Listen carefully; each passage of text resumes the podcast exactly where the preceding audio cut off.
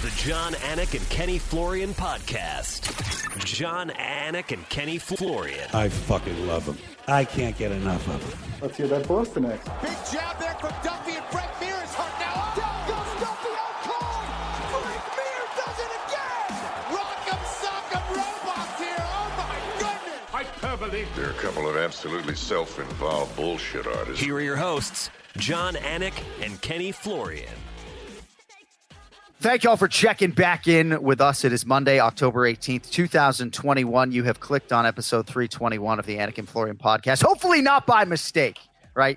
Hopefully, you didn't click on episode 321 by mistake. What's up, Ken Flo? How's the fucking back, huh?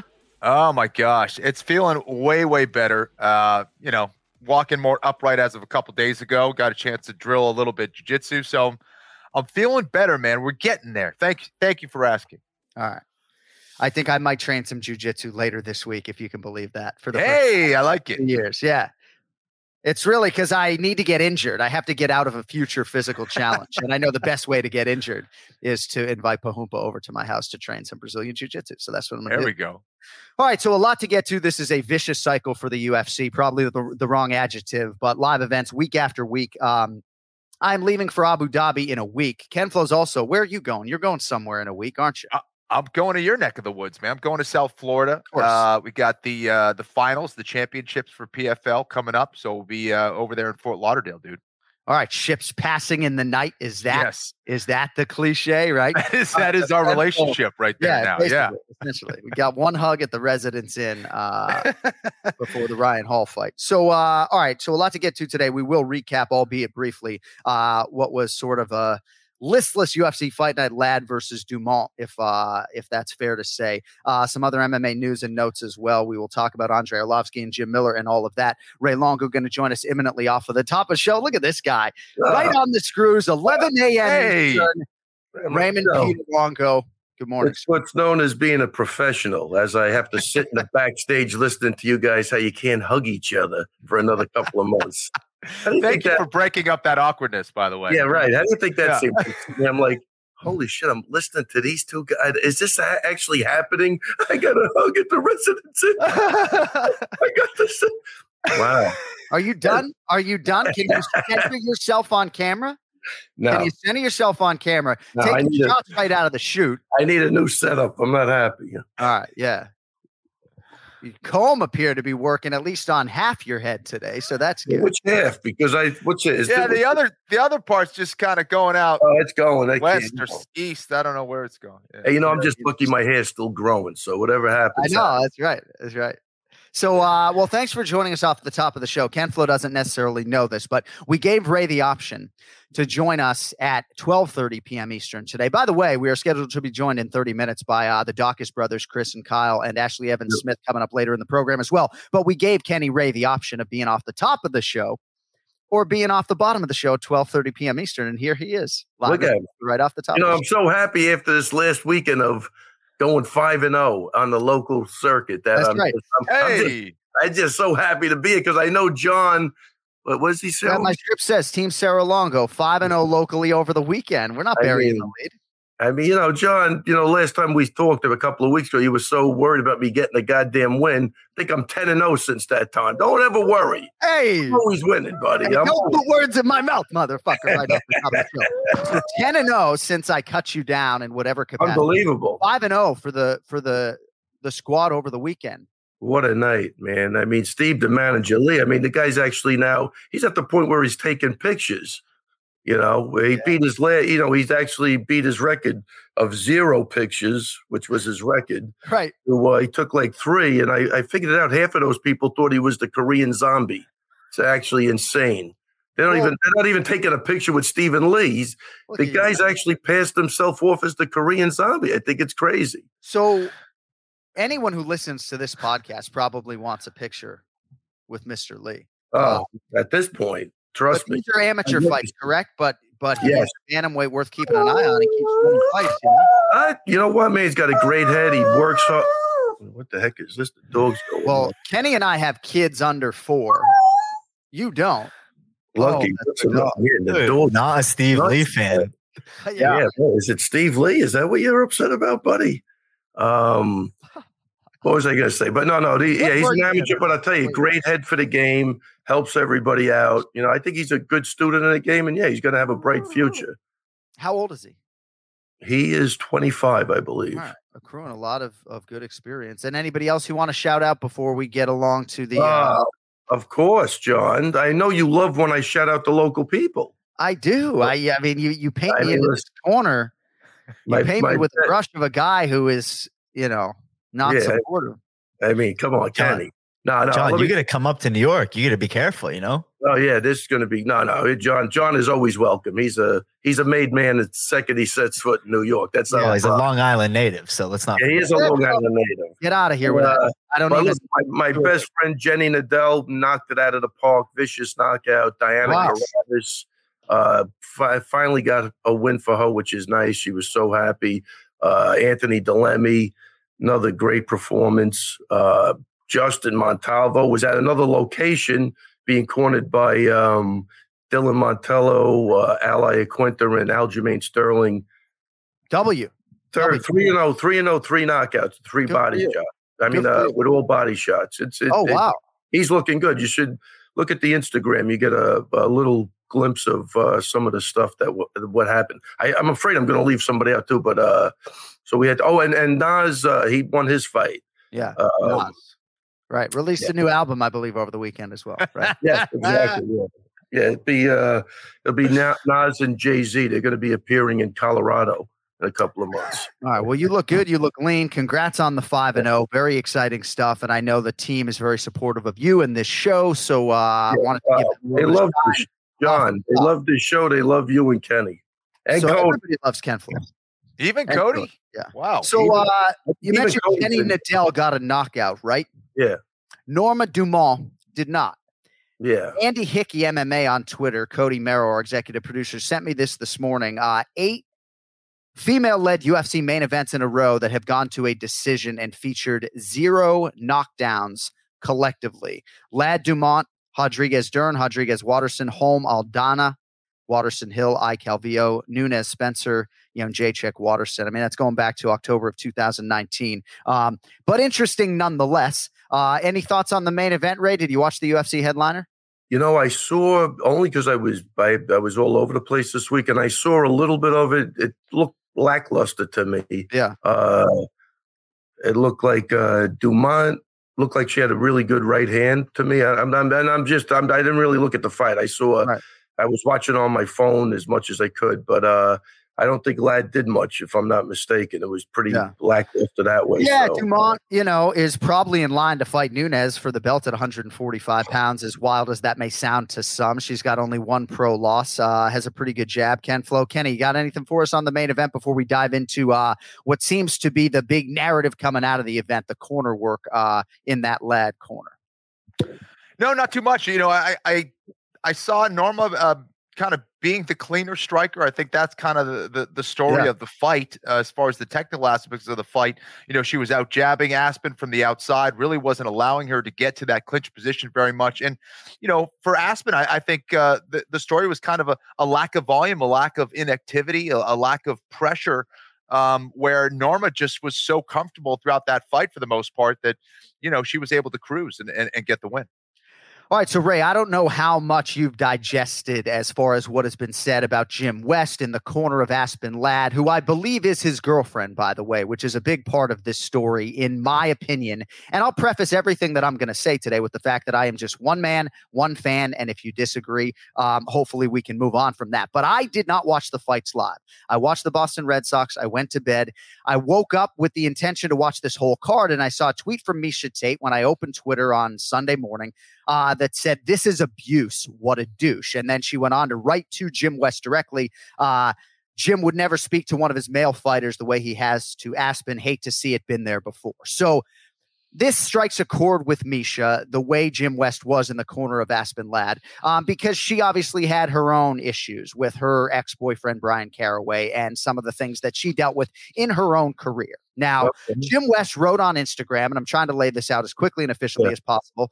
Tonight was not our night. It's been our night many, many times at the highest level, but not tonight. I blame myself, though it may not be my fault. It's not up for debate. I take all the blame. Yes, after the first couple rounds, I may have been a little harsh, but I know Aspen. And at that time, technical conversation was not in the cards being down 3 0. Nonetheless, I own it. And I am sorry, Aspen Ladd. from the bottom of my heart. I will continue to be better each time.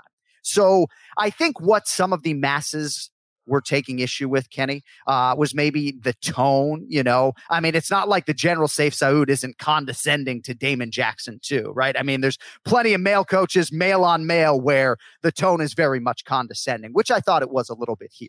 Um, but basically, he was saying, you know, what are you doing? Like, please tell me what you're doing. You know, and the aesthetic of Ladd receiving the information was not very good, right? I know she isn't a firecracker mid round to begin with, but to me, she didn't seem to be receiving it pretty well. Looked to me like she would rather be anywhere in the world other than that corner. And um, I can understand why Miesha and others took issue with the communication between rounds. Your thoughts? For me, uh, you know, listen, it gets a lot trickier. If we're talking about a coach, I don't have any problem with what he said, to be honest. Um, if you're talking about someone who's in a relationship and they're talking to him that way, I don't know. Would it be as much of a story if if that wasn't her boyfriend? I, I don't know. I don't know any of the specifics of their relationship. Right? I'm not going to pretend to. If I'm just viewing it as a coach fighter relationship, okay. Um, you have to know your fighter and you have to know what is going to motivate them at that at that certain right. point right I, what do i do to wake up this fighter male female whatever it is for them to go out there and perform the way i think they can right? I've been watching this person in training camp after training camp or year after year. I know what they're capable of doing. I know what the game plan is. What do i do to get this person to do just that and sometimes, guess what? You can't just be nice to that person. You can't. You, sometimes you can't just kind of, oh, would you like to? Would you, uh, you know, would right, you like right, to kind of right. do this? Is there anything I can do for you at this moment? Yeah, you got yeah. sixty seconds to go in there and say something and motivate your fighter. And sometimes it's not always going to be nice. Like, what do you think we're doing out there? Playing tiddlywinks? We're fighting out yeah, there. Uh, you know, like, uh, are we supposed to be tiptoeing around situations? Either you want your fighter to win or you don't. And sometimes you have to get right to the point, even if you have to hurt someone's feelings. And, um, you know, th- there's there's tact. Uh, and, and certain fighters are going to respond differently than others. It's up to the coaches to understand their fighter better, um, but it doesn't always come out perfectly.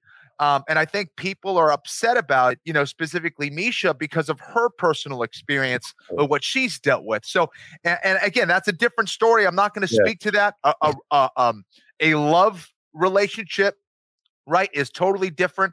But as far as coach and fighter, I really don't have a problem with it. That fighter was invested. Uh, that coach was invested in, in that fighter, right? Uh, he wanted her to win, and um, and, and, was doing his best to try to get her uh, get her to go out there and, and get the W and, and, change what she was doing. Yeah.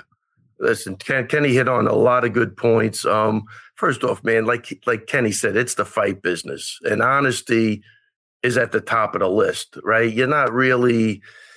Look, I think you know. Just to backtrack a little bit, uh, Miesha Tate, I believe, is projecting her own stuff onto this fight, and it's different situations she might have had a different relationship with Bryan Caraway that she's perceiving as this is the same relationship with these two. It's not necessarily the case. You know what I mean? So I look at it like when I look at a thing like that, is my I, I would look at is his heart in the right spot? Does he really want it to win? Or is he making it about himself? I didn't see it, I didn't hear it. If it's about himself, then the guy's a complete douchebag. I don't think it's about himself. I don't think it is. yeah, I don't. I think he really thinks he has right. so champion on his hands who underperformed. But right. So based can, on that, I think the guy was honest and he did the right thing. You know, he's there for her best interest. However that comes out, I don't really give a shit.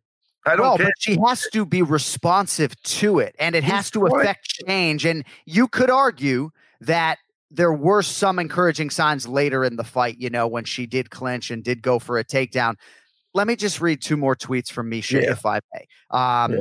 Because a lot of people went back and forth at her and she responded to one of them. He did talk to her like a significant other, you moron. She looked like a browbeaten girl under the thumb of her much older coach and partner. He wasn't motivating, he was tearing her down. How people can't see it blows my mind. And then she went on to say it's abuse because he is her significant other, asking a fighter repeatedly, What the fuck are you doing? and waiting for a reply until all she can do is look at the ground to where her confidence is going. It's one thing to fire a fighter up, it's another to break their spirit. And again, I mean, there are parallels in all walks of life, Yeah, right? yeah, and yeah. I've talked about when I'm parenting my daughter, it's like, honey, can you please, can you please go brush your teeth? And it's not working. It's like, Riley, can you brush your fucking teeth? And then she's upset, but she goes and brushes her teeth. Um, I don't know, man. Like, I just didn't feel like Aspen Ladd was um was in a good place mentally, physically, or otherwise. I mean, she like didn't want to be there at all. Like she didn't really fight like up to her potential at all. She was favored to win this fight. Go ahead, Kenny. You know, w- w- we could we could let's let's twist it the other way. Let's let's say he goes out there and says, "You're doing a great job." Exactly. You know, let's stick to the game plan. She goes Yeah. out there and she gets knocked out, and He now his shredded. girlfriend is knocked out, and she's hurt potentially irreparably. Yeah, sure. And, and and now because she felt good out there and she was confident, her spirits were high. She now got hurt physically.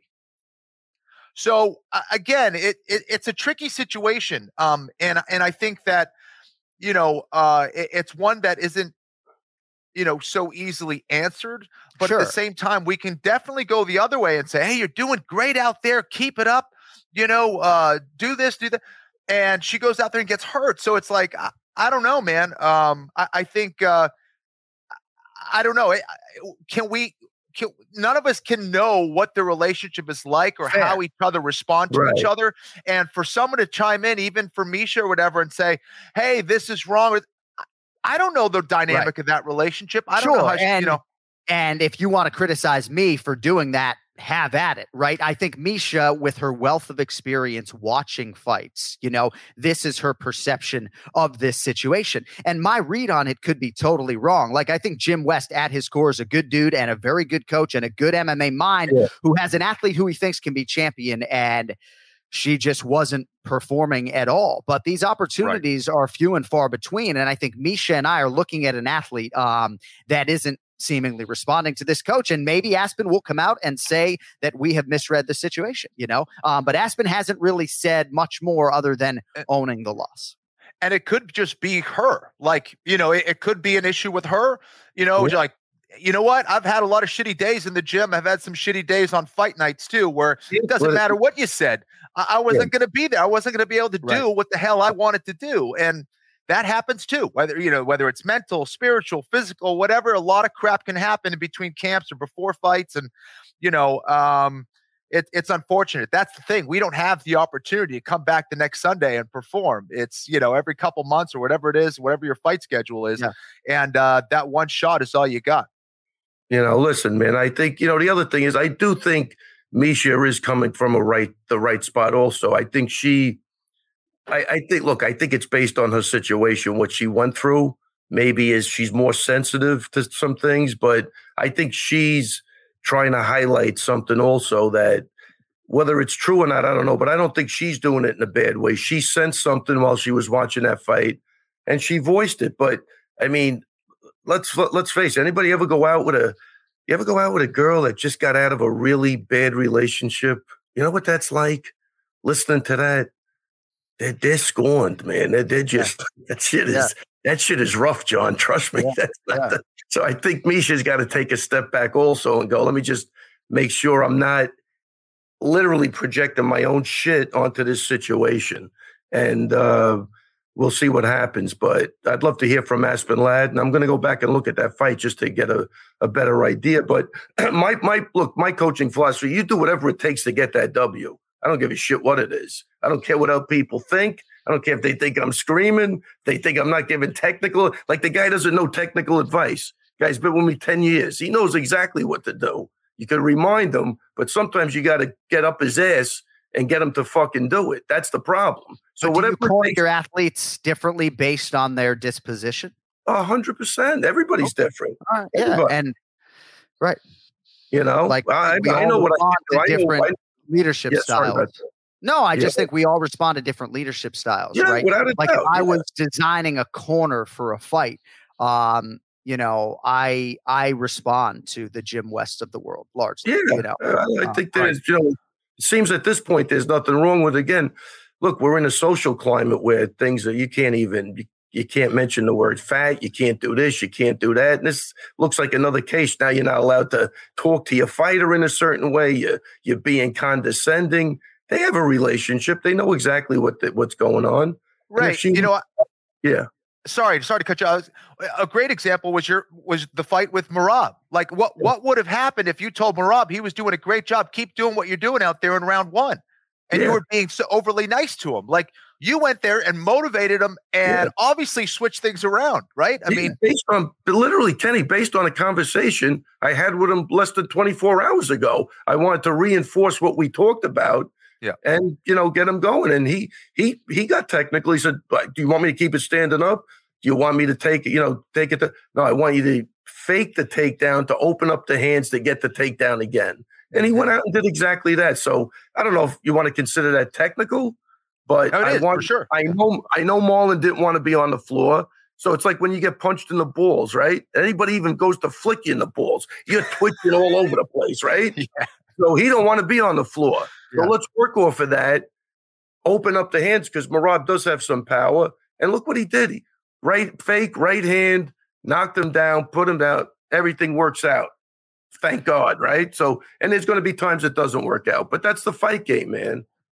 Last thing I'll say, some have alleged, Kenny, that I have a gender bias when I look in these corners. And there may be some truth to that, right? Like I'm trying to be self reflective as I look at these situations. And, you know, when Ray is lighting up Merab or maybe it's Sayif Saud, I mean, there's certainly times. Sayif Saud is one of my best friends in MMA, but certainly there are times when he's talking to Damon Jackson most recently. I'm like, dude, would it would a little tact fucking kill you you know? Like so it's not that i'm always thinking about Sure. it in but i just did not at all like the visuals that i was seeing in the aspen ladd corner and i wonder if jim west at one point had said aspen do you want to be here? Like do you want to fight? I wonder if she would have given him a response um yes or no you know? Uh i just didn't like what i was seeing there and uh, i'm very curious to see aspen ladd's next fight obviously because of this whole dynamic and everything else.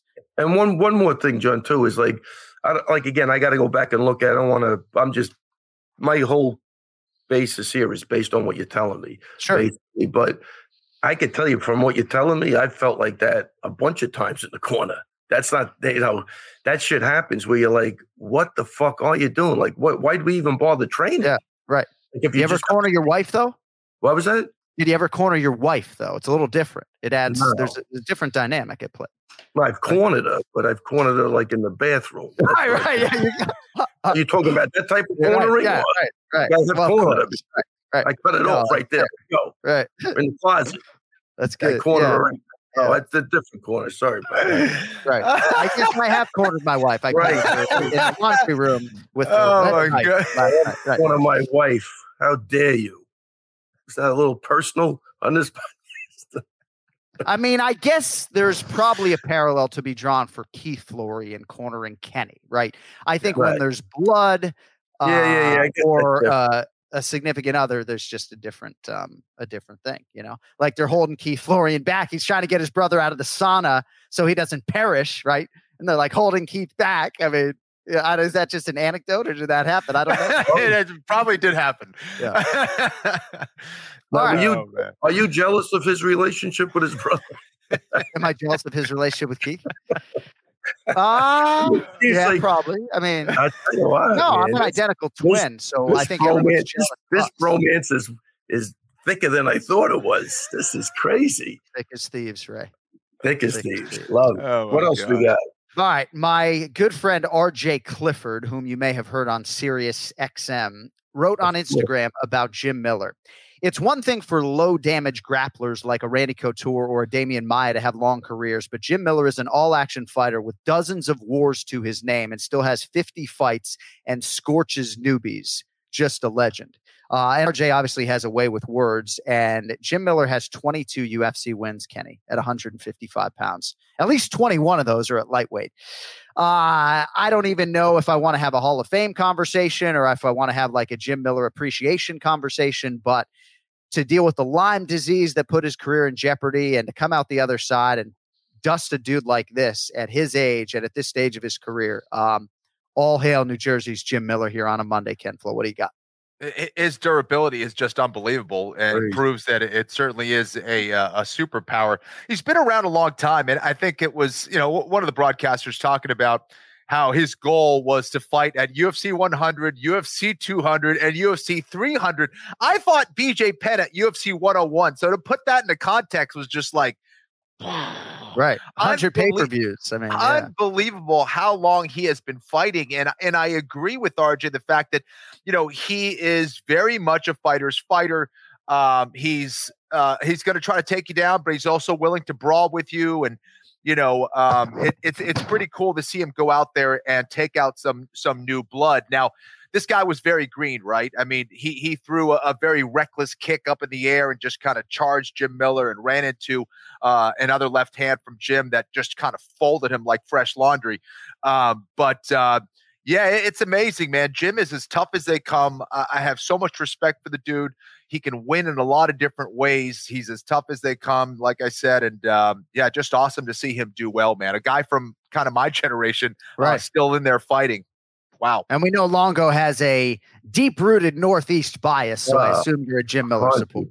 Very. uh, let- Let's rephrase that. Very deep rooted. Yeah. Yeah. Very. I mean, just two words: built tough. I mean, this guy, um, dude, that's not easy what he's doing. And to me, he is a hundred percent a Hall of Famer just for his consistency and his durability. And how how old could he be now? Because I just 30s. I just saw Frankie turn 40, which I'm in shock over. Yeah. Frankie Edgar is 40 years old. I mean, Right. those guys fought each other on one of the my Ring of Combat shows years ago. I mean, that? that's crazy. yeah, that's wild. 40 years old, but this guy mm-hmm. nonstop. I think he's a great guy to look at. If you're never going to become a champion, this is the route you go. It's just Right. not- No, you know, absolutely. think about. It- It's not easy to do that. They they didn't get rid of him or whatever. So he's always comes to fight, win or lose, and then he comes back again. He's he's unbelievable. That's not an easy thing to do because people get hurt. Uh, they're out for a year or two. Yeah. He's 22 wins and 50 fights. Go, good luck, man. And you know what's crazy, Ray? I'm sitting next to Ken Flo in Bristol, Connecticut in 2008. We're filming MMA Live, which was a show that we used to do way back when. 2008. And we broke the news on MMA Live. We probably didn't break it, but we offered up the news on MMA Live that Jim Miller and his brother Dan had both signed with the UFC. And here we are 13 years later, and and he's going to be a record record holder across uh, UFC annals. I mean, Andre Arlovsky factors into this conversation because they both won on this night, but I think it stands to reason that Jim Miller is going to retire as the UFC's all-time leader in wins and appearances. Uh, Yeah. And it's remarkable. How about Arlovsky at 42, Ray? Before we let you go? I tell you what, yeah, that definitely another. Uh, I'll I'll say I was hundred percent wrong. I thought he was finished after the uh, Anthony Johnson fight, going Right. back that far. You know what I mean? Like another guy that's found a way to just stay in there uh, and win. It's it's crazy, and and he won that fight. I don't. I, I believe that was the right decision. I think I saw that fight. 21 UFC wins for Arlovsky, and he really has to fight you with a game plan, a strategic way. Uh, he didn't sort of engage Felipe in the type of brawl that Felipe probably wanted, and uh, incredible. Got to feel good for Arlovsky. That show money's pretty good, Ken Flo, huh, for Arlovsky? Unbelievable. Yeah, I uh, mean, all right, Ray. What else you got before we let you fly? We got the Daukaus brothers out of Philadelphia coming up here in about three minutes. So Good. Please tell them I said hello. Uh, two two really nice guys. I mean, I, I got to spend some time with uh, the heavyweight, Chris. Chris, Daukaus. Chris, Yeah, really? What, what a nice guy. Yeah, the, the cop from Philly. You're talking Yeah. about. Yep. Yeah, Yeah. yeah. when Super. did you? Well, he fought on, on Merab's card. Merab and him fought together. Oh, right, We right. us going somewhere, but got to talk to him a little bit. He's just a they, they look. These East Coast guys are built different, Kenny. No, they're just I whatever think so. whatever whatever's missing on the talent side is just oh made up Heart. twenty fold on the heart side. It's just the way it is. This kid's he's knocking the cover off the ball. This guy. Yeah, It's I, it, I wish him the, wish him the best. But uh, before that, let me just touch up. I got uh, a bunch of people fighting in the ring of combat this week too. Uh, Dylan Montello's fighting for a title. James Gonzalez defending his title, I believe. Uh, Dennis Bazooka, Lauren Braccia. Uh, I mean, come on, who else? Oh, Damian Nelson. I love How you this gonna forget fucking Damian Nelson? No, look for that guy, man. What a great yeah, footwork. no, I know Look- Damian. I'm Uh, just wondering I how you were going to list all those names and forget Damian Nelson. Is all I'm wondering. You know, and the lone wolf, I believe, uh, hungry wolf, some I, sort of I know Mike Trizano is the lone wolf. Is Oh yes, maybe this guy's uh, it's like a pack wolf. I think I don't know. Hey, I'm, I'm blocking on this. Oh, Christian Alcala. Sorry, Christian. all right, I think I got everybody. Christian, you listen to the Anik and Florian podcast. This guy butcher your name. Uh. Fifty thousand Hey, listeners. listen, I'm I'm really horrible with names, and you could you could do, call me anything you want. Really, seriously, I wouldn't care. Just don't I call me late for dinner. You know what I mean? there you go. Hey, Just Uh, the I'm non gonna be- the non English, non Italian names you, you don't know. Yeah, Other right, yeah, that, you know. Franco Pizzarelli. Those names I get that good. Hey, know, I you're arrive. Uh, I arrive in New York City on Halloween, so I'm going to be there for like eight nights. So hopefully we can. uh can Really, connect at Halloween? Come on, Yeah. man. Can Coming you? straight from Abu Dhabi. You know. Wow. Thank God I'm So- not in that bus. I know. I know. Rub it in. Why don't you? Oh, so you're coming from from uh, Abu Dhabi to New York. straight to New York. Yeah, the Oh, back was- to what's, back. on your, what's your bucket list in New York? What do you want to do? Well, It's my only bucket something. list item in New York is to actually go to the U.S. Open, Flushing Meadows. Oh man, dude, I used, Obviously, it's not happening right now. Um, no, I mean, Yeah. I love seeing seeing Broadway shows. I think I would like to see Hamilton at one at one point. Uh, uh, what's the best slice slice of pizza in New York? Uh, we got to think about that. We got we got some connections though. I think we're doing something. I got a nice No, Italian gonna- Wear a bulletproof vest. I think that's recommended. Your daughter's still trick or treat? now those days No. long passed. Huh? no, definitely not. You know, I tell you, I, I I was at that U.S. Open probably like seven years in a row. What a beautiful stadium, Arthur Ashe is. Beautiful. That's just under the lights because I grew up just staying up late, Yeah. late summer, watching Andre Agassi and Pete Sampras and everybody else. Yeah, that, and, uh, those, those were the years I was going to the uh, Mhm. to the, to the Open. Yep, Pete yeah, to the surprise of many, my bucket list sporting event is is a nighttime match at the U.S. Open. oh man, Wish Sampras was still playing Ken Flo so I could root against that guy. You know. uh, Here's the man. All right, Ray. Uh, great day, better evening. We'll talk to you. Uh, we'll talk to you on Sunday if you can squeeze us in. We have a special Sunday show next week because special uh, Sunday show. Well, because we got we got some of our Ken flows traveling, and I'm going to Abu Dhabi, so we're trying to get it in next Sunday. So, since you don't watch the NFL, maybe you can squeeze us in. I'm ra- I'm raring to go whatever time you want on Sunday, and I'm thinking about we got to do something when you come in. I would love to. We'll connect uh, off the air, and uh, we'll talk to you in a week. Thank you, my man. All right, man. Take it easy, guys. You're right. Too. There he is, the Ray Longo minute. Every godforsaken Monday here on the Anik and Florian podcast. All right, so we go from New York to uh to Philadelphia. Let's get to the Daukaus boys. All right, so if you don't know, now joining us a pair of brothers from Philadelphia, Pennsylvania, uh, that are really making their presence felt in the UFC. Seventh ranked heavyweight contender Chris Daukaus, middleweight beast Kyle Daukaus. Uh, great to have you with us. So we're going to sort of ping pong back and forth. Um, Kyle, how do we sound? Do we sound okay to you? All good. Yep. All right, so we got to start with you. I've been waiting to talk to you since that Kevin Holland fight uh, ended in a no contest not all that long ago. It was actually 16 days ago on October 2nd. Um, we've spent a lot of time, obviously, on it over the last two weeks. You know, largely, I think you got kind of hosed, but um, you've had time to digest it now. Um, what do you have for our audience in terms of that result and how you sort of dealt with the aftermath of it? Um, I don't know. I think that like the referee, uh, it's kind of like the referee's mistake as far as everything. Um, just based off of the situation because he he headbutted the he headbutted them. I mean, sorry, the head the head clash, and then because he let the um, fight continue so long, and then the result of happened that I had choked him and stuff. I think just him making it so long at the end of the fight that kind of caused the issue on his part. I think, but I mean, the fight happened. Uh, it's good that it's happening again, and I'm excited to just get back in there and kind of choke them out again. Yeah, rematch is agreed to for November 13th. And obviously, with heightened anticipation, if not stakes, um, Did you see Dan Miragliotta walk back up the stairs and audibly say, "Let's just leave it the way it is"? Did you see that, or were you just sort of processing everything that yeah, was happening? no, yeah. When when I was in there, I was I was like fully in. there. I was hearing everything that they were saying. Um, Dan said he was going to leave it as it was. Uh, so we were like, like my corner man gave me a thumbs up. Uh, my, my other corner man Jim gave me Right. a thumbs up and said like, "Yo, like we're good." But then as soon as I saw uh, Mark Smith throw the yellow light up, I started talking to uh, Chris and pointing at the at the the yellow light and saying like, "It's a replay." And as soon as I saw that that was going to go up, I knew that it was going to be either no contest or some some other issue was going to happen. So, Chris, obviously you're right there. I've since talked to a commissioner uh, about how it all transpired, and he reiterated to me that the power definitely still resides with the referee, even though it appeared in this instance that the review official kind of reigned supreme. I guess the reason I kind of felt like Kyle got screwed is because there's not a lot of guys who can submit Kevin Holland. So if that fight goes back to the stools, right, and then it resumes, then Kyle has a great chance to get a win. But it's like you go out and submit the guy and they take that away. I don't know. I was feeling for your little bro.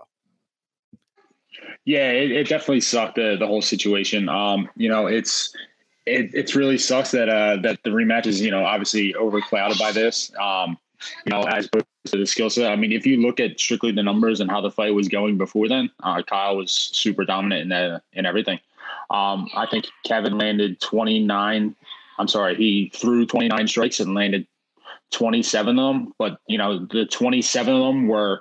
Um, you know, slaps and foot stomps against the cage. You know, he he was extremely dominant in the uh, in the in the whole fight, and I think that that's like one of the main things that people are missing about this. They, you know, everyone's saying, "Oh, he, he got lucky," or you know, he it was only a matter of time before he got knocked out. Like, what what part of that fight dictated that narrative? Like, he was absolutely dominant every second of that fight. Yeah, Kyle. Um, you know, it, it seems like you were in a situation once that they let that fight play out. You really were kind of in a situation where um, you couldn't win, right? Because everything was going to Yeah. favor, um, you know, Holland at that point. Is that the way that you saw that? Uh, in a way, um, I knew that if the roles were reversed, that it, it it might have stayed the same. Like he would have got the win. Like I'm not I'm not saying that like I'm, I'm not trying to be biased or anything like that or Yeah. or whatnot. But I feel like because he has a number next to his name, because he's a big he's a big known guy, that they would have kind of just kept it as it was, and then probably just moved on. Um, but because now he has a number next to his name and people love him, um, it's an issue. But it's something that we have to deal with.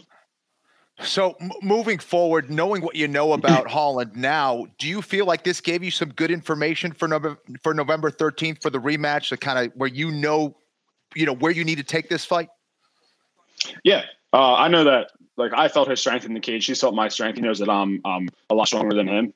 Um, and you know we were just getting started. We were just getting warmed up, and I know that the, the fight's not going to be the same. I'm not changing my game plan up or anything like that. Uh, I'm going to go in there and do the same thing that I did. Uh, what was it? Two weeks ago, and I see the same result. I see me subbing him either in the in the first or, or the second. Well, the one lock of the fucking century was that Kyle was going to take the high road after the fight. That's why I had to come on the airwaves and say to anyone who was listening that you got fucking hosed because no, it just, I don't know. I just don't feel, I feel like I got some clarity from the commission insofar as the referee does still wield the power, but I felt like the referee here got persuaded. And again, I just keep coming back to submission offense being a lost art. Um, but my listeners are, are going to kill me if I hammer it any longer. So, Chris, let's get to you for a second. Um, is it really just 15 months on the roster? Is that is that right? 15 months roughly since you signed? Yeah, that that's uh yeah, since I signed, yeah. It was uh August of uh 2020. So yeah, it, it's pretty crazy. You know, Kyle made his debut. Um, I think it was June against Brendan Allen, and then I shortly Right. got the call afterwards. So yeah. It's just got to be amazing to the family to for both of you guys, but Chris, for you, obviously, to have these type of results so quickly, 4 0 in the UFC with as many knockouts, three straight bonuses, um, and now the main event, obviously, coming up against Derek Lewis on December 18th. So I, I read an article on UFC.com recently about sort of this fast track relative to your expectations for your career. Um, I mean, you certainly seem ready for prime time, but is it safe to say that things have happened even quicker than you thought they would? Yeah, this is this whole uh my career in the UFC really uh really took off. I didn't expect it to take off this fast or plan on any of this. Um, you know, uh, uh, I'm not taking any steps back. Obviously, this is what we want. Um, you know, so as far as you know, this whole whirlwind, I'm still ready to wake up and think this is all a dream. As far as you know, making my Yeah. debut, running through these people, and then getting a main event spot.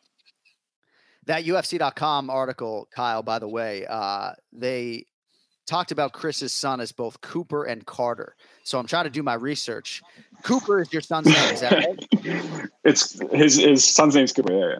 All right. Is there a Carter Daukaus out there that I don't know about? Not Nah, that we know of. I like both names, but all right. So your son Cooper, how old is Cooper, by the way? He'll be three in January. So did you guys have any parental or paternal pressure to to go into police work, Chris, or did that sort of materialize, you know, naturally?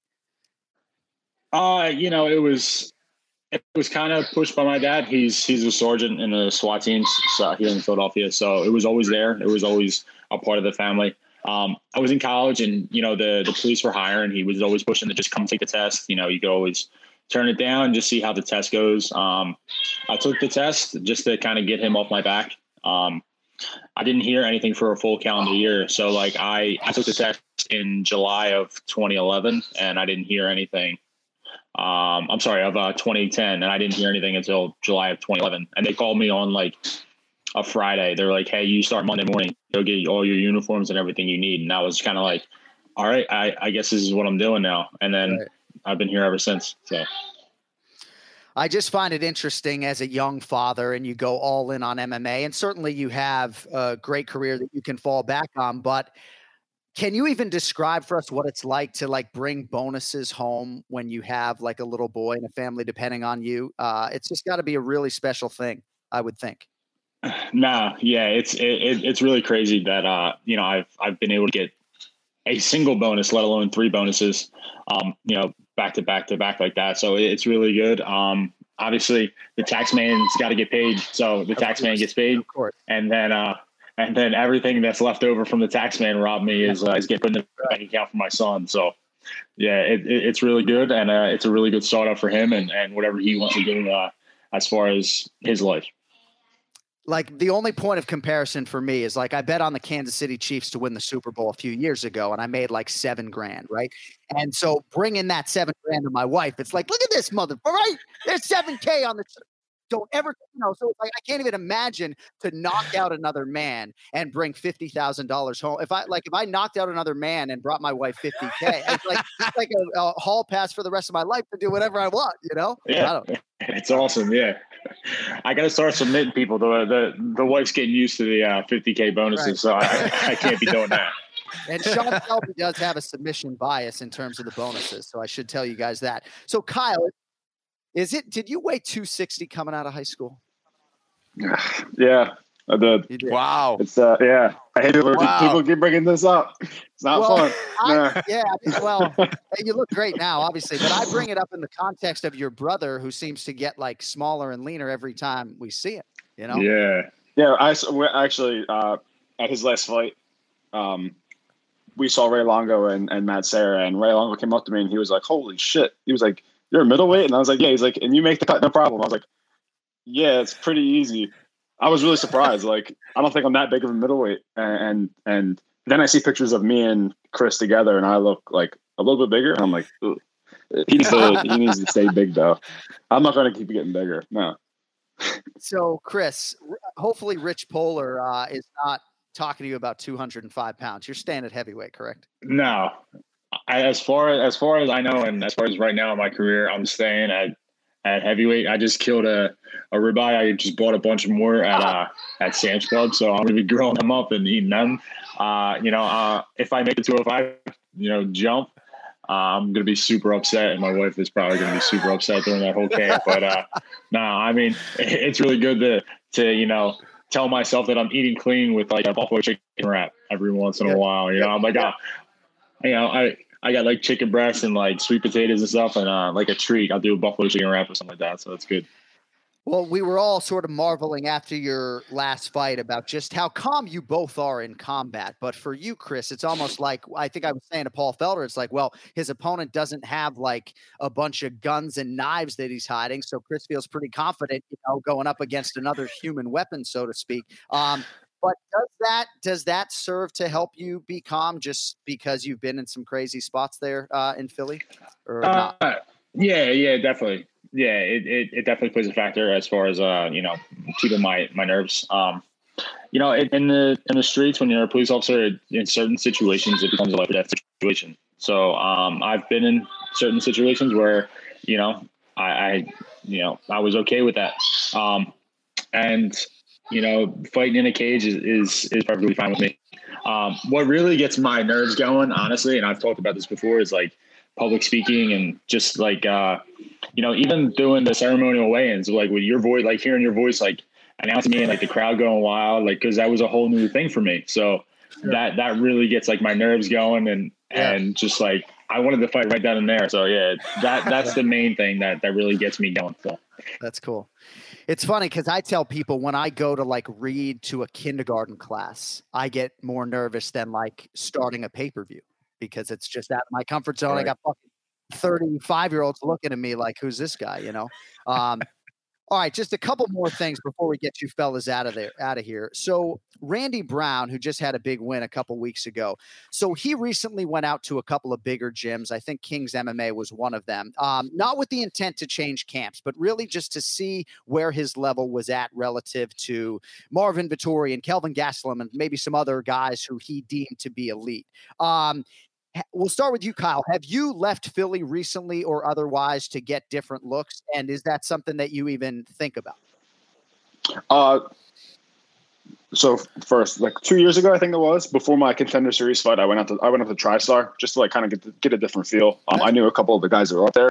I knew uh, Zach Makovsky and um, Andrew Sanchez, who's now at AKA. Um, so just training with, I just got up there just to get some extra work with them. But I didn't get, intentionally go up there just to see like where my talents meet other guys that are in the division or in my division. Um, no, I mean the gym that we have here in Philly, it's it's we have a, a bunch of big guys, and we're not really. I don't think. I mean, me, Chris isn't either. I'm not one to go out there and try to search and have a big ego when I fight or when I train, like going to other gyms and fighting guys that are in my weight class and and some kind of thing. I don't. I'm not going out there to try to do all that stuff. But yeah, Yeah, well, because Randy Chris has always been sort of a homebody, and he bleeds New York loud and proud. And uh, I think this was just a huge confidence builder for him to know that he's getting every bit the work he needs back home. You know, No, yeah, I, and you know, absolutely. I what what Kyle was saying. I I really, I've never really trained anywhere else. Um, I've you know, obviously, I have I know people who live in the surrounding states like Maryland and New, and New Jersey who are bigger guys. So I would obviously travel to their gyms, but it was never like a testing. You know, a test yourself. It was more of I just need bigger people to work with, Right, and those are where the bigger guys are. Those are where the bigger guys are at. Um, I think that obviously uh, myself and Kyle are both at the elite level in the sport. Um, so there's really no need for us to go anywhere else. I mean, if people want to come train with us and test themselves with us, doors open. You know, shoot me a message, and uh, you know, we got no problem with uh, with throwing people down and uh, letting you know opening the door up for for some people to come in. So you know, but I'm super happy with the core group of guys that we have, and I'm you know, my brother is the same way. We have the same group of guys for the past couple fights, and I wouldn't change anyone out for any other you know big name in the sport or anything like that besides those guys. I love it. I love to hear it. East Coast, baby. And if you stay long enough, maybe you pick up a little bit of that Philadelphia accent you hear in Chris. yeah. All right. Yeah, a little bit. Uh, Couple yeah, of everyone loves uh, it. You love it you hate it. yeah. No, I like it. I went to Gettysburg College in Pennsylvania, so it brings me back to uh, to my college days. All my good friends from A- Ashby, Pennsylvania, I believe it was Aston, Pennsylvania. Excuse me. All right. All right. So a couple things on the way out. Um, Kyle, if you could pick one Philadelphia sports team to win a championship next, would it be the Eagles, the Flyers, the Phillies, or the Sixers? I'm a big Eagles guy, so Eagles has Chris, to be the Eagles. Same question. If I- you could pick one of yeah. those four teams to break through next, I mean, Eagles obviously won a Super Bowl not all that long ago. Who who would you pick? Yeah, not too long ago.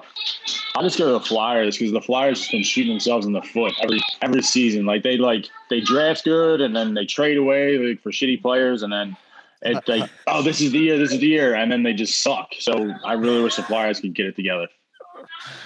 All right, Kyle. Uh, Kevin Holland is number 14 in the world. You know, part of the reason I was bemoaning the no contest was because you would be ranked for this conversation right now. But um, do you have another call out planned of another ranked guy if you do get by Kevin Holland on November 13th? You don't have to share the name, but I'm just curious if you're progressively thinking. nah, I, honestly, I, I'm, I'm, I don't think like once I do win, I don't think I'm in any position to call anybody out. Um, I have my eyes set on, you know, everybody that's in front of me. Um,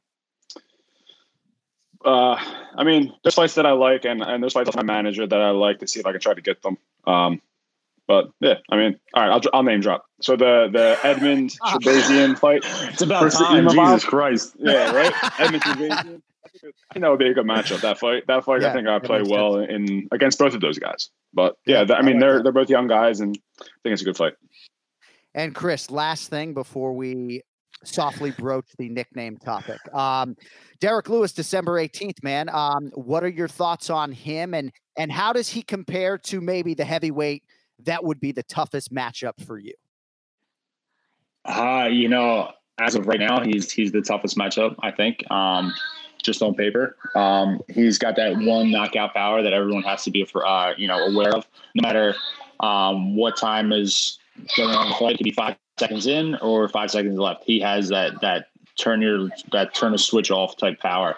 Um, I think he's more dangerous than Francis in the fact that he probably carries more power throughout the whole fight. Francis obviously is uh, like a marauder. He's he's like a berserker in the in the beginning of of every fight. Um, and then you know, I just really think that he's he's obviously the the toughest guy that I, I've fought to to date, and I just think I'm I'm better than him everywhere. So we'll see how it goes.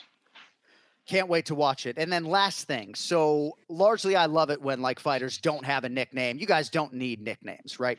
Um, Yeah. but No. we were No, so well, we were talking about it recently, I think, on this show after one of your big wins. And I was like, you know, Chris Daukaus, the whole name is three syllables. Like Kyle Daukaus, you could argue is three or four, but you know, for a buffer of the world, he can punch Kyle Daukaus, right?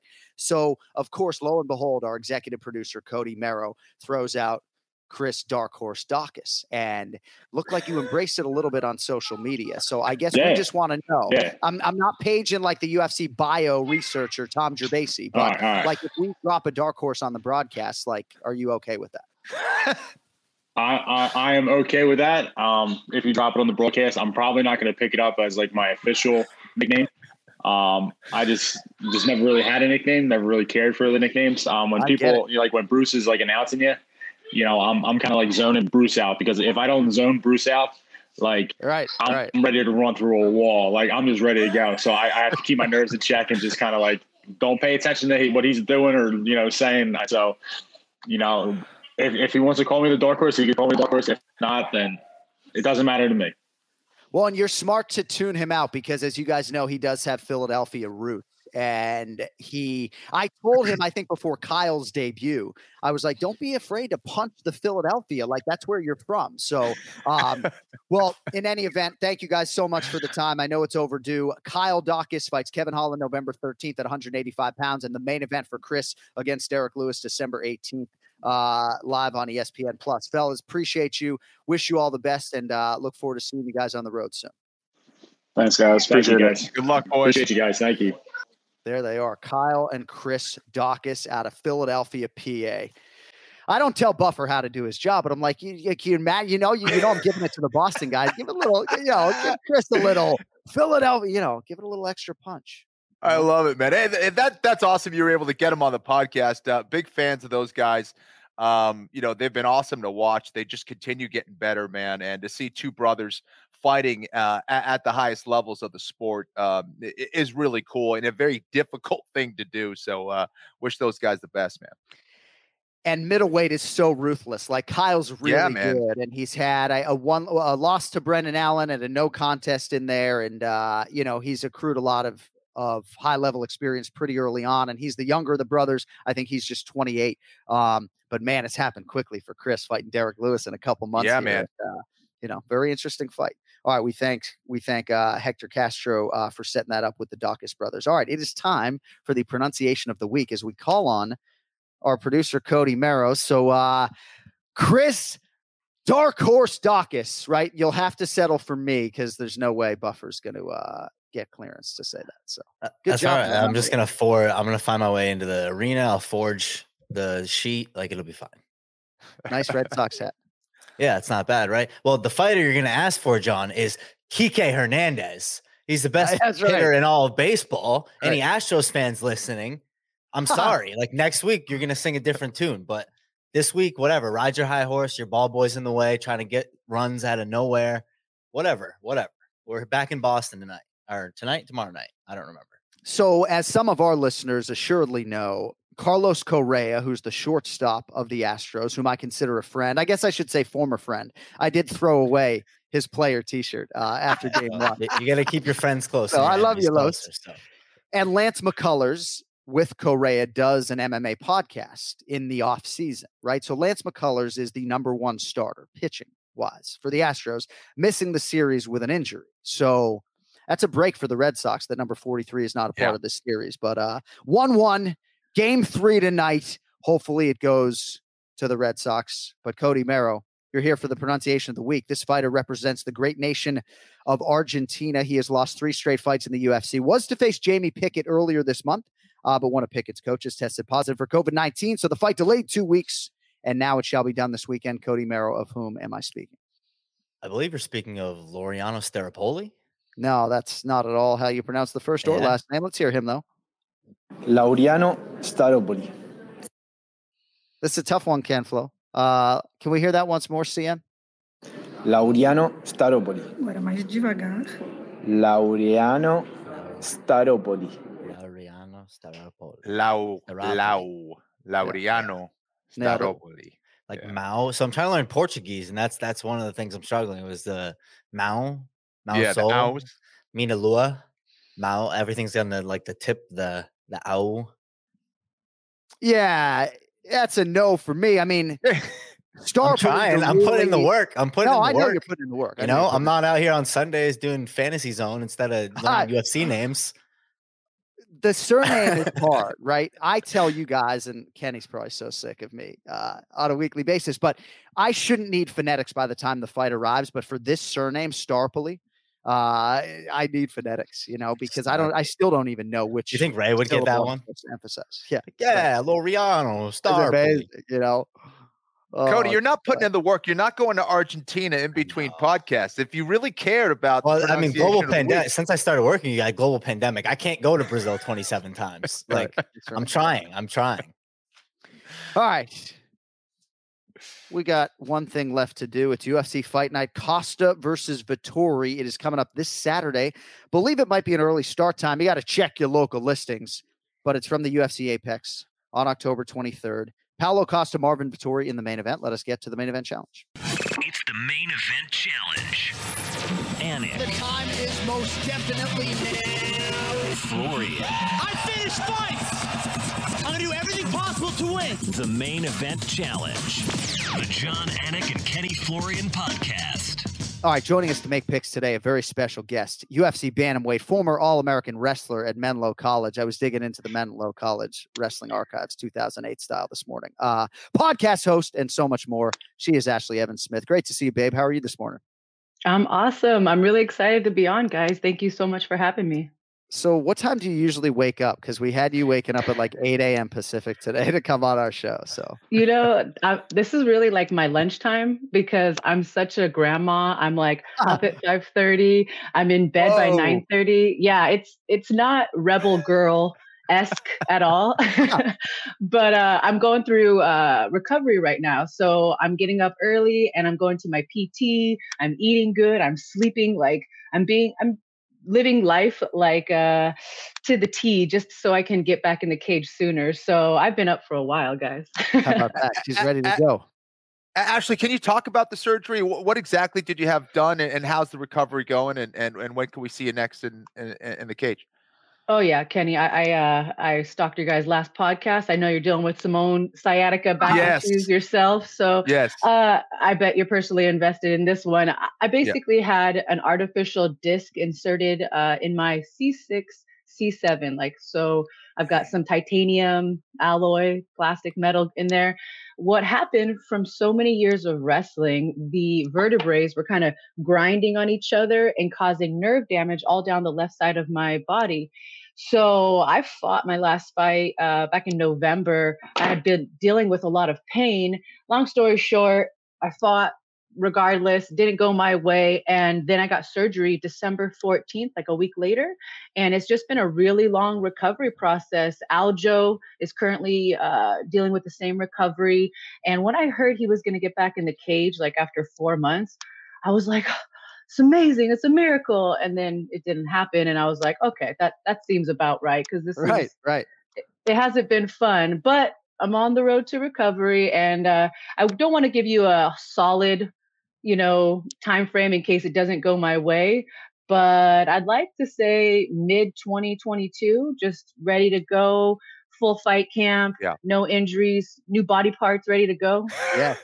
That's Awesome. exciting. Good to hear. And it's interesting because Ray Longo is on our show every week. And anytime we brought up Aljamain Sterling and October 30th, he didn't want to have that noise, right? Because I think internally Ray was thinking, like, dude, you're not fighting. Like, this isn't happening, you know? So, Yeah, I mean, you want to do everything you can to believe that you can do it. You know, uh, uh, they say uh, sports are 90, 80, whatever percent mental. I fully agree. But if you're having that kind of pain, the, the kind of pain that I was dealing with and, and continue to struggle with in my recovery, you don't want to fight for, you don't want to defend your Right, title with right. that. Yeah. So you fought once in 2018, 19, and 2020. Actually, the last fight was Norma Dumont. So were you watching that mm-hmm. main event with any added heightened interest this past weekend? So I'll be real, real, real with you guys. I'm very open. I watched the whole card, and you know, leading up to the main event is just highlight reel of Ashlee Evans-Smith just getting pounded, and I'm like, oh, this is not good for my mental, you know. But I'm like, okay, I would like to transition into more broadcast post fight career. I gotta take it, just take it. And then you know, my partner, my boyfriend, and I were watching, and I'm like, the main event comes on, I'm like. Turn the shit off. I'm, I'm so I didn't watch the main event. I clicked the next morning. I woke up, you know, and saw that she won, which in a weird way, it's like you want that, right? You Sure. want the people that beat you. Your stock goes up. It makes you look a little better, I guess. Um, and this girl is no joke. And now that, she, and, and I know that personally, and now that she's at featherweight, I feel like she's probably going to be unstoppable. Sh- You know, she's not struggling to make that that bantamweight weight Right. class um, and that really didn't seem to affect her uh, anyway in our fight. So uh, it was nice to wake up and be like, "All right, I knew I fought a tough bitch." oh, sorry, No, no, that's all. Please, no, you can uh, cuss away here. So you were three and zero as a pro when you made your UFC debut in 2014 against Raquel Pennington. I don't remember much about what's going on in my life seven years ago, but what do you remember about that fight and anything else that was like going on in your life at that time? Green as hell, obviously making your UFC debut. Uh, I mean, I, I think Kenny can agree. Everyone remembers that first call. It's like their first time. They're like, they never forget it. Whether it was whether it was good or bad, you know, Right. it's always in there. And uh, you know, I was three and zero, such a baby. You know, I know I'm a seasoned veteran now, but I really don't feel that way. As you mentioned earlier, I fight about once a year because of whatever reasons, injury, pandemic, other crap. And it's unfortunate, but it is what it is. So I remember every fight really well. It's not like I'm, you know, Andrei Arlovski or Jim Miller who have a buttload of fights. And I'm like, I can't even remember, you know, whatever. But this fight, I was 3 and 0. I was, uh, the only real fights I'd had were CFA, which is not a promotion anymore, and one World Series of Fighting fight. And the UFC called me on short notice, two weeks, uh, actually to replace Holly Holm, just like this last weekend. She got injured. They called me. I said, you know, I told my coach, I'm like, I don't know if I feel ready. And my old coach at the time, Adam Lynn from Subfighter MMA, he looked at me and he goes, you don't say no when the UFC calls. And I was like, oh, I guess you're right. So Right. I had to lose 26 pounds in two weeks. It was not fun. As a wrestler, I knew I could do it. I was just like, you know, this is this is not how I want to start my career. But but as my coach said, you just don't say no. So took the fight, made the weight, I, I fought Raquel Pennington on two weeks' notice, who is no joke, obviously. And I was doing pretty good in the first round until she caught me with a very unorthodox submission, the bulldog choke, where it's just Right. kind of like you really don't see it a lot because it's almost like brute schoolyardish. Like you don't see it in, in the training room a lot. And honestly, I just never saw it. I didn't defend it. When she locked it in with like 10 seconds left, I literally hear the clack clack, and I'm like, oh, I got this. And Huh. then I woke up on the mat. And about that? so it was a brutal debut, but like I say with my career and fighting in general, it's high risk, high reward. And I got a four fight contract. So I do not regret taking that fight. I think the UFC appreciates people who do them a solid, you know, are always down to fight no matter what. And it worked out. You know, I've won some, I lost some, but that was a memorable fight for me. Well, I saw you a couple weeks ago at the celebration of life for our late great makeup artist Susie Freeton, and just enjoyed talking the fight game with you. So we appreciate you joining us today. We got a few picks to make. Um, last thing for me before we make picks, in terms of your division, I know you've had time away. Um, but is it like better for you if Amanda Nunes just keeps beating people like Julianna Peña, or do you want this belt change in hands, or do you truly not give a shit? Like, I just am curious because you are one of a handful of bantamweight contenders that hasn't fought her, Amanda. I mean, what are you rooting for? Well, I always tend to root with my heart as opposed to my head. Even when I make my picks, I really have to turn my heart off and Yeah. go with my brain. And I did that today because I want to win. I want to win. Good. I'm going to beat go. Kenny. Gotta beat Kenflo, yeah. But uh, but in my heart, I just I think Amanda is such a great representation of our sport. She's killing it. I love everything she stands for. I know her on a personal level. I think she's a great human. So I want her to just keep reigning. Sure. And Yeah. on a on another personal level, as far you know, let's say I get back in the cage, I win three in a row. I'm in title contention. Of course, I'm gonna crap my pants and fight Amanda Nunes. but like, Right. if you haven't noticed, I will always step up to the challenge. So, I mean, yeah, that's what dreams are made of for me. You know, come back, go on a winning spree, and then fight the best of the best. You got to beat the best to be the best. So, yeah, let, let Amanda stay Yeah. there, but make my way up there. I'm gonna fight her, and then we'll, you know, have a drink afterwards. I like that. Well, I was actually thinking about you when Holly Holm fell out because if you were healthy, you know, potentially rematch Dumas up 10 pounds, you know, Oh. just you haven't been Mhm. able to take advantage of all the weird circumstances of this COVID climate because of your health. But as you know, weird shit's happening like week in and week out. So And I don't want to sound salty, but in a freaking heartbeat, I would Right. rematch that girl. Just, you you, know, because no excuses. I just know that I can give a better performance in the future. yeah, when you can actually feel the left side of your body. All right, let's make some Yeah, picks. yeah. Uh, we got four of them today. First up at featherweight, and if you don't know how good South Korea's Seungwoo Choi is, uh, the odds makers certainly are paying attention. Seems to have figured it out after starting 0 and 2 in the UFC. He has now won three in a row. As such, he's the minus 280 betting favorite here against Alex Caceres. Bruce Leroy comes back at plus 225. Ashlee, what do you think about this one at featherweight, and ultimately, who wins it? I really I like this matchup a lot. I think the betting odds are on point. Choi is a tall featherweight. He's six foot, and when you watch his striking, he knows how to use it. He's crisp. He's tight. He's very technical. I especially watched that fight, uh, his last fight against Julian Erosa, that nasty knockout in the first round. And Erosa himself is a very high level striker. So that that puts me on notice. And um, you know, but within my heart, like I said before, I'm a little torn because uh, Bruce Leroy, I believe he's a fan favorite. He's always exciting to watch. He's a vegan. I like that. Yes, and uh, you know, he he's had so much experience in the featherweight division in the UFC itself. And he's on a four fight win streak, which is, I believe, the longest win streak he's ever been on. So it seems to like he has this resurgence of his career, which who knows, maybe he's got some new mental game, a new nutritionist, you know, he's just he's he's on another level now. With that being said, doubt. I like Choi for this fight. I Yeah. think. And do you want me to give you the method? You don't need to for this fight, but um, we'll take Okay, it if you have a lean. Mm, I just, I, it, it's hard to say. I think Choi's going to win this one. I think it's going to be an exciting fight. These guys both have gas tanks. Uh, I'm going to say Choi in the third. All right, with, Seungwoo uh, Choi. yeah. Round three for Ashlee Evans-Smith. So yeah, Caceres Kenny, interesting case, right? You and I called a lot of his early fights in the UFC. Has never had more momentum than he has right now, as Ashlee alluded to. Four straight wins, 25th UFC appearance. Guys, been there and done that. Tough spot, tough fighter. He draws this weekend. Your thoughts, Flo? Well, well, right now my thoughts are that I'm very upset that you had Ashlee uh, on the podcast because clearly she's smart and she's done her homework. So I'm not feeling good about these picks. But yeah, no, listen, I I, I agree with her absolutely on Choi. I think that it's most likely going to come down to striking. I think Caceres, um, you know, he he can be tricky on the ground, but I don't think he has the takedowns or the size to really impose that part of his game uh, on Choi. So I think it's probably going to stay on the feet. Um, and Caceres will kind of use that karate style, but I think uh, Choi's power, uh, his ability to put together cleaner combinations, I think will be the difference here. So I, I like Choi here as well.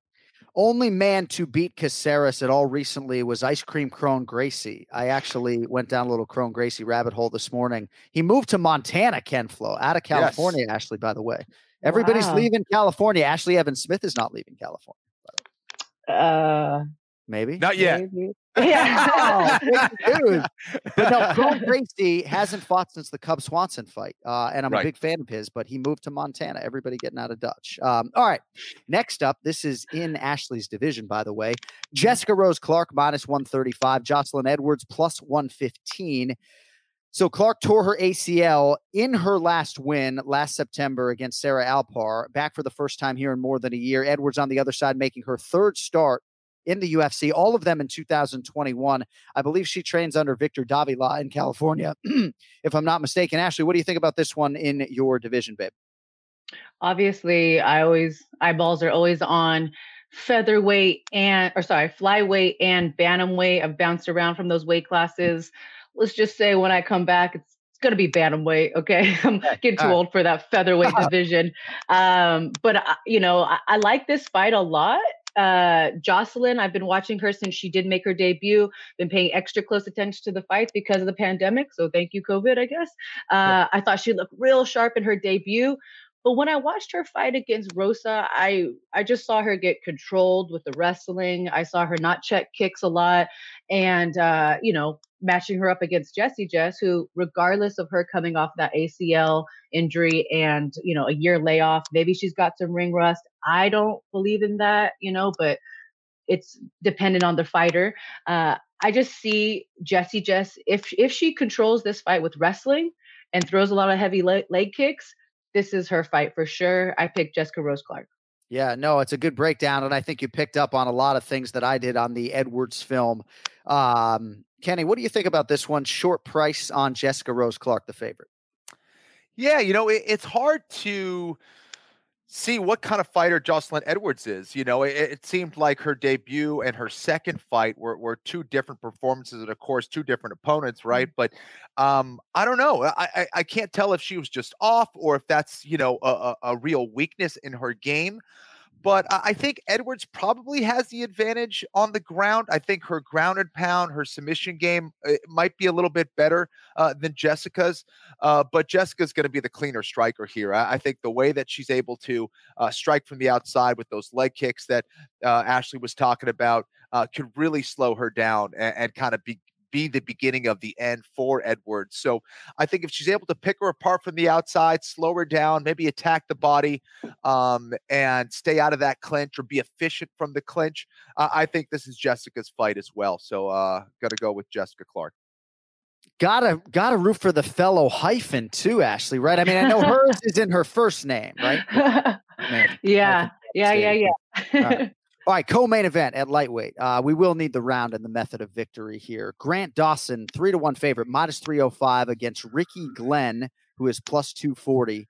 So Dawson had a fight on the books, as Ken Flo well knows, against Diego Fajeda that was to happen earlier this month. Fajeda got hurt, I believe. So Dawson instead draws Ricky Glenn a few weeks later. and Rick Dawson, Rick Dawson, Grant Dawson trying to move to 6 and 0 here in the UFC. Ashlee, what do you think about the co main event? I think this, and this is a strong statement with Costa and Vettori being the main event, but I think this is going to be fight of the night. I think that I too. Dawson is a young powerhouse. And like you said, he's undefeated. He struggled with some weight class issues. And uh, if you have ever bounced around from weight class to weight class, you know, you just don't know. You want to be, you want to find the right fit where you're lean and fast and powerful. And I think he's finding his home at lightweight. And I think um, it's going to be a really good fight for him. Rick Glenn, he's extremely experienced. You know, he's one of those guys. I didn't say this about Rose Jessica Rose Clark, but you know, she doesn't fight too often. Myself being one of those a, a similar type of fighter, right? Once a year type thing. But when they show up, man, they show up. And uh, Rick Glenn shows up. He's got plenty of experience. So it's like, oh, a younger, powerful guy, you know, a guy who's been doing it longer with more experience. I, I take Dawson, and I think that uh, it's going to be. I expect a finish. I expect a third round choke. That's what I. All right. Third round submission for Grant Dawson. Nicely done, Ashlee. And yeah, Kenny, no doubt Grant Dawson has found his right weight class, and thankfully he is finding it early in his career. Uh, you think about guys like Dustin Poirier and Dan Hooker did all this work at featherweight. Um, I digress. But Ricky Glenn on the other side, Kenny, he had like a, a three year layoff, but came back with Oh. that huge knockout of Joaquim Silva in June. Still a big price here, though. Ricky Glenn plus 240. What do you think about his chances here against Grant Dawson? Listen, I, I think Rick Rick Glenn has some um, some good skills. I, I think he's well rounded. He's dangerous, um, and uh, you know the the only thing he's a little inconsistent. Sometimes we see. Um, you know, some good performances, some okay performances here. Sometimes make some mental errors during the fight. Um, whereas Grant Dawson probably a little bit more consistent. I was really impressed with his comeback win over Leo Santos as well. Um, I, I thought that showed a lot uh, about his heart and his willingness to win. Um, and I, I think he's got a lot of potential. I think he's learning from each and every fight. So I like Grant Dawson here as well. Um, let's go with a third round TKO for Dawson. Third round TKO, the pick to click for Ken Flo there on Grant Dawson. All right, main event, big fight at 185 pounds. Marvin Vettori right now on DraftKings Sportsbook, the modest minus 130 betting favorite. Paulo Costa can be had at plus 110. All right, so these two men have combined, excuse me, to face the champ Israel Adesanya three times. They're 0 3. For Costa, that is his only pro loss, Ashlee, and that was his last fight all the way back in September of last year at UFC 253. Costa Vettori under the lights this weekend. Who wins the main event? Yeah, I believe both these guys, uh, Vettori and Costa, Adesanya was their last fight, if I'm correct. And uh, You you, know this this one is extremely tough, right? Because you've got just two specimens, and it's I, I'm nitpicking now. Like I'm, you have to nitpick when it gets to this level, and I'm really, you know, Vettori's never been finished. Uh, they both fought Adesanya. I think the difference is the fact that Adesanya style bender really broke down Costa um, mentally. He he kind of you know destroyed him when they fought, and Vettori just seems to have a stronger mental game. And at this level, it's it's like I said, I'm nitpicking, but I Sure. think the the mental aspect's going to be the final straw for this fight. You know, the the really the deciding factor. And uh, so I give it to the Vettori. And man, to have to pick a, a specific, I'm going to say decision for Okay. Vettori. Yeah, but uh, Uh. but we're really nitpicking, man. This is going to be a great fight. Well, no, and Vegas obviously has this close on paper. And for Marvin Vettori, man, he wants this so badly, Kenny. He's racked up a lot of experience, right? He's fought 75 minutes in that octagon since we last, last saw Paulo Costa. The main event wins over Jack Hermansson and Kevin Holland, and obviously the 25 minutes with Adesanya that did not go his way. Um, you know, I felt like at times in Vettori's last fight, he was a little bit delusional with respect as to what was actually happening in that fight. And then afterwards, kind of felt like maybe he had done enough. Um, you know, I think there's less, there are more unknowns on the Paulo Costa side, certainly as far as what his last year has held. Kenny, what do you have for us on the main event? I have no idea who wins it, and I'm glad I don't have to make a pick. Yeah, I, I think that's pretty accurate, man. You know, um, you know, Ashlee was calling these guys uh, physical specimens. That's why they remind me a lot about myself. You know, you look at their body types, and uh, you know, I can really see. No, but um, listen, uh, th- these guys definitely are physically very powerful guys, um, very explosive. Uh, I think for Vettori, though, you know the path is pretty clear. Uh, he's got to he's got to look for a takedown. He's got to slow Paulo Costa down, get him on his back, um, you know, and, and, get rid of you know a lot of those exchanges in tight. I think that's where Paulo Costa can really uh, hurt you. He's extremely fast, and for a guy who is as, as physically big, who carries as much muscle, you know, a lot of times you expect him, you know, to to slow down and when Paulo is in tremendous shape, he doesn't really slow down. He could still uh, have a lot of pop in his punches. So um, I don't know. I, I think Vettori's got to be very careful here. Um, he's got to set up his takedowns properly. He's got to get respect uh, from Paulo Costa with his hands, but he can't stay in the pocket for too long. So, uh, really fascinated by what the approach is going to be by by both guys here. Um, I, I, think Vettori obviously has been more active than Paulo Costa has uh, been recently, uh, but I, I, do think Paulo Costa has the skills to get it done. I, I like Paulo Costa here. I think he'll find a way to stop those takedowns and be more effective uh, and slow Vettori down, uh, and then kind of pounce a little bit later in the fight. When does that happen? Um, you know, it's between the third and fourth round. Let's go with round uh, three. Paulo Costa again here uh, by TKO. All right, Ken Flo likes Costa by TKO. And I know for the Paulo Costa fans and his coaches, like they felt shortchanged by that last performance, to say the least. So a big opportunity for uh, for him to not right that wrong, but to sort of uh, right the ship uh, this weekend against Marvin Vettori. All right, more from Ashlee Evans-Smith on social media. You can find her at Ashlee MMA, and her podcast is at Sex and Violence with Rebel Girl. Ken Flo's got to come on the show. I'm a little timid, you know, about the format. No, I know we talked. I'm going to come on there at some point in time. Um, I just need to accrue a little bit more sexual experience before I come. on. I think Kenny would be a great. I think Kenny would be a great guest. You know. So, hey, oh my thank God. you so much for joining us. Um, thanks for lifting me up over the last few weeks, obviously with Susie, and um, we wish you all the best with your podcast and with coming back. And uh, look forward to seeing you soon.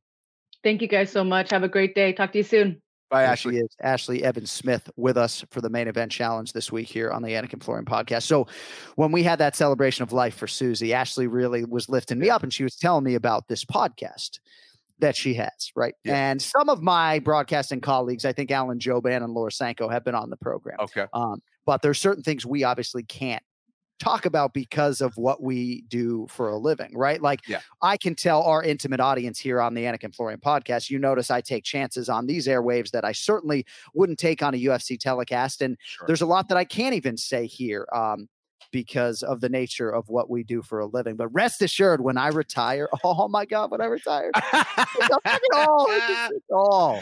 When Well, we're 80 years wait. old, when we're 80 doing this podcast, dude, it's gonna I know. be. We're, we're- we're asking people to hit the like button when we're 80. You know, we're just trying to retire. Can you hit the fucking like button. Well, look, Jon, no offense. I like you, but you got to wait until after a couple episodes after Alan Jouban, right? Like, do yourself some favors. Yeah, seriously. That's a good looking man. I was, but again, beauty's in the eye of the beholder, right? It's like I think. uh yeah, well, in the eye of modeling agencies, he's much better looking than either of us. So, I haven't solicited modeling work. I have an identical twin. That's right? true. It's like let me solicit the modeling. is an attractive twin, I'll give you suggest that. modeling services aren't interested. You know, unbelievable. this guy banging on me. Um, all right. Thank you to our guests, Ashlee Evans-Smith. By the way, how about Bitcoin, huh? Dude, let's go. Let's Wow. go to the moon, Jon. Yeah, and uh, all right, so it's over sixty-two thousand right now. I guess what I grapple with, you know, my average uh, purchase price on Robinhood forty-two thousand, my average purchase price on Gemini thirty-eight thousand. You know, but that doesn't really matter, right? Right. It's like, why am I hyper focused looking at it at fifty-nine? What does it matter? Just keep, just Exactly. Hold long term. Think of it. Four or five year hold, man. We'll be we'll be in a completely different conversation. W A G M I. Wag me. We're all gonna make it. Just hold Jon, on. We're all gonna make it. And you know, Ken Flo obviously has to keep certain things close to the vest. But I gotta think if we go back to our conversation earlier about me hitting seven grand on the Chiefs or Daukaus coming home to his wife, it's like, oh hey, honey, I just won another fifty thousand dollar bonus for knocking another man unconscious. So Right. I'm gonna go to the bar tonight and you have Cooper, okay, honey? You know? um, but I'd imagine Ken Flo at some point you've had a Bitcoin conversation with Clark. That's Yes. like, hey, honey, I was onto something, was I not? Right? Uh, I- oh, absolutely. Any chest puffing? There has to have been some chest puffing with the wife on Bitcoin, a little bit. Right? No question about it. Because you know, like uh, when I'm talking to her in the beginning, you know, years ago about Bitcoin, she's just like, uh, "What? What are you doing? What you, you're gonna you're gonna put how much money in imaginary money? What are you What are you doing? You're just throwing Right, it away? right. Okay, yeah, great. Uh, so now I'm like, remember when I told you Yeah, that it would right. be something, and yeah. now we're here. Um, yeah. So And I have another dear friend and colleague who sold his. And so he has the reciprocal conversation with his wife, who doesn't let a day go by right. without Oh. reminding him how many millions he decided to sell for like 60,000 bucks back in the day. All right, thank Oh, you to our guests, Ashlee Evan Smith, Chris Daukaus, Kyle Daukaus, Chris the Dark Horse Daukaus, uh, Ray Longo. That feels like a long time ago. Next week's show's going to be out early, folks, right, Cody? Because it is wheels up to Abu Dhabi and South Florida. We got a big show coming up in advance of UFC 267 and a special announcement on next week's 322nd episode of the Anik and Florian podcast. So stay tuned for that. AnikFlorianPodcast.com is live for all of your merchandise needs. Millions.co for the one more sleep stuff. And don't forget Kenflo's YouTube channel. Bulldog chokes, clock chokes, whatever needs to be explained will be explained there. Uh, thank you all for indulging us. Thanks to our executive producer, Cody Merrow. Until next week, enjoy the fights. Don't text and drive. Paulo Costa's back in your life this weekend on ESPN Plus. We'll see you next Monday. Yo later.